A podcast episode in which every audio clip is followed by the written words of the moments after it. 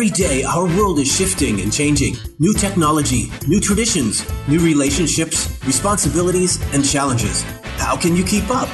Welcome to the New Rules for Your Life and Your Business podcast, where transformation specialist Holli Rovenger and her expert guests, along with everyday people, have conversations on how to survive and thrive in this new world that's continually redefining itself. Whether you decide to listen for the motivation, the education, entertainment, engagement, or inspiration, you'll want to tune in weekly.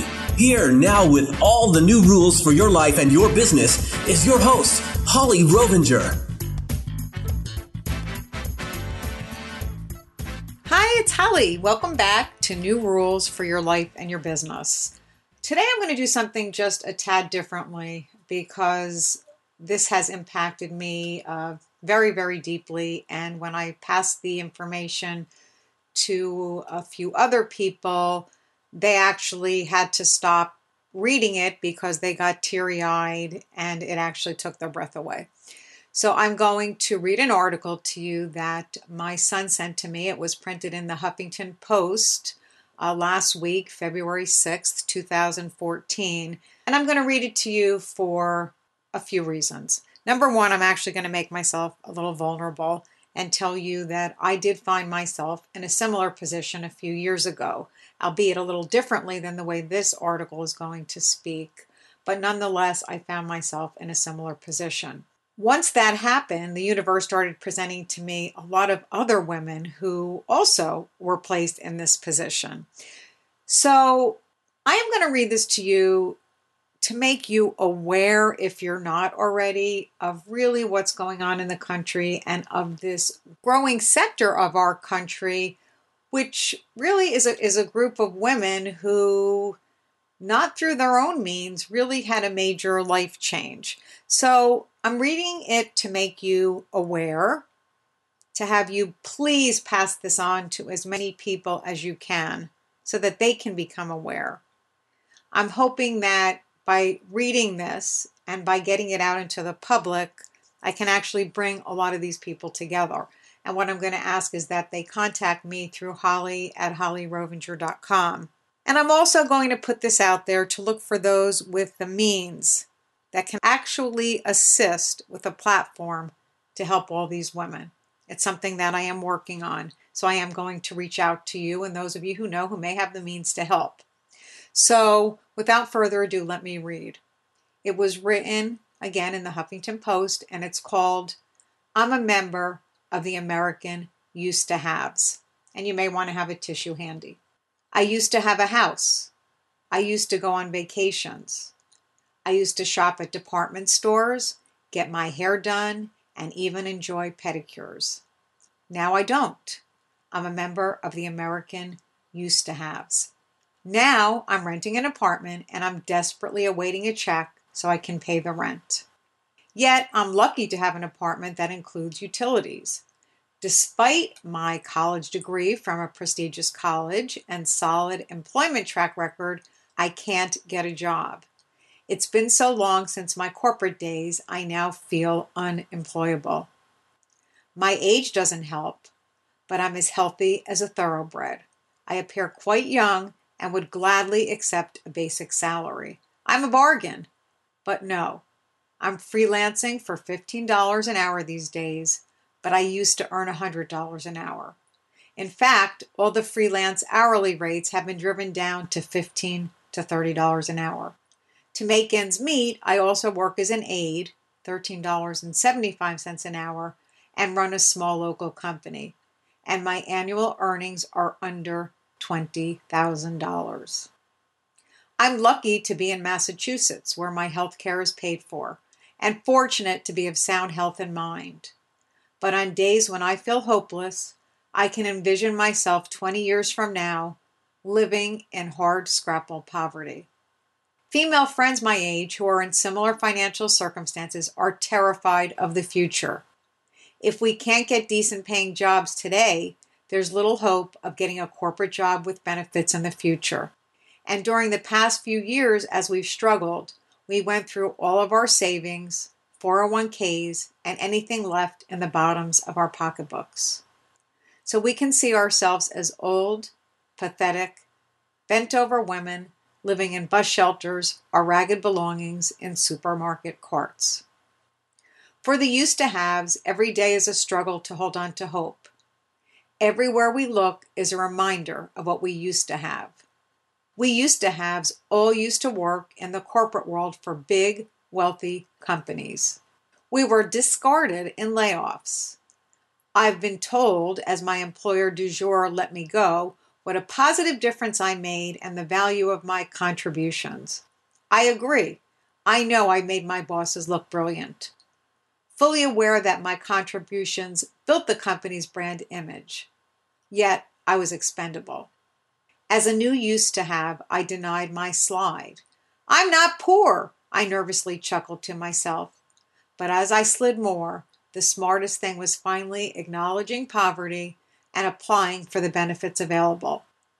I'd never been poor before. I didn't know how to be poor. But finally, I learned. The magnitude of my shame and embarrassment is unspeakable. It's impossible to explain to people who aren't poor, the haves. When I'm beseechingly desperate for a check owed to me, the check writer inevitably has no concept of how frighteningly desperate I am for that money. They say, next week, or the accountant says two weeks. I plead nicely, sincerely, is there no way you could just write me that check? And the answer is no. It's just putting a pen to paper, but for the haves, I'm just a pain in the neck. Despite the disappearance of the middle class and the proliferation of the used to haves, corporate America is as cavalier and unfeeling as they were when I was laid off. I remember working overtime for a New England financial firm on weekends, holidays, and New Year's Eve. Getting my arm stuck in a copier while fixing a paper jam. Wearing matching t shirts as we moved boxes from one location to another. You name it, I made every sacrifice to keep my job in corporate America. Watching John Boehner and the Republican Congress during the past few years has been a stunning confirmation of their seeming disregard for the used to haves. As they pulled down salaries of $174,000 a year, unparalleled benefits, and the option of voting themselves a raise, their selfishness is unrivaled as they barricade healthcare reform, knowingly shut down the government, cut SNAP benefits, and eliminate extended unemployment payments. Congress doesn't have the stones to call up their lobbyist buddies and corporate honchos and insist they hire more unemployed Americans for the American companies they celebrate and boast about. The press calls it the Great Recession. It actually was the Great Theft. In the wake of this very public, often glossed over theft from the middle class, the perpetrators have been revealed. We know the American corporations without the courage, scruples, or heart to help us, the ones responsible for the recession, and the politicians who put the toxic policies in place. We used to haves aren't stupid. As I used to have, I'm beyond angry. I'm not a never had. I know what it's like to pay bills on time and have a little left over. I remember vacations and pedicures and going out to dinner. As I used to have, I know exactly what corporate America lobbyists, and politicians have taken away from me. The used to haves and the children of the used to haves won't forget. The used to haves are educated. Many of us and our children have amazing talent and academic honors. We know how to get things done. And though all of the odds appear to be against us, we must refuse to give up hope. And that is the end of the story. And again, I am reading it to you to make you very aware of a growing segment of our population. I am reading it to you to hopefully bring all these women together and to please have them contact me at holli at hollirovenger.com.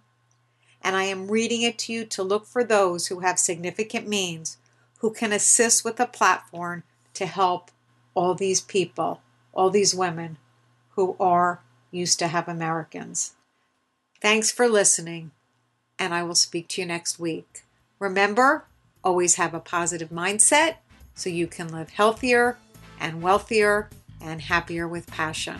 This is Holli signing off for today. Today's show has been sponsored by the Empress Cloth on Amazon. TheEmpressCloth.com. Check it out. Save time, save money, save the environment. A much healthier way to clean for you, your family, your loved ones, and your pets.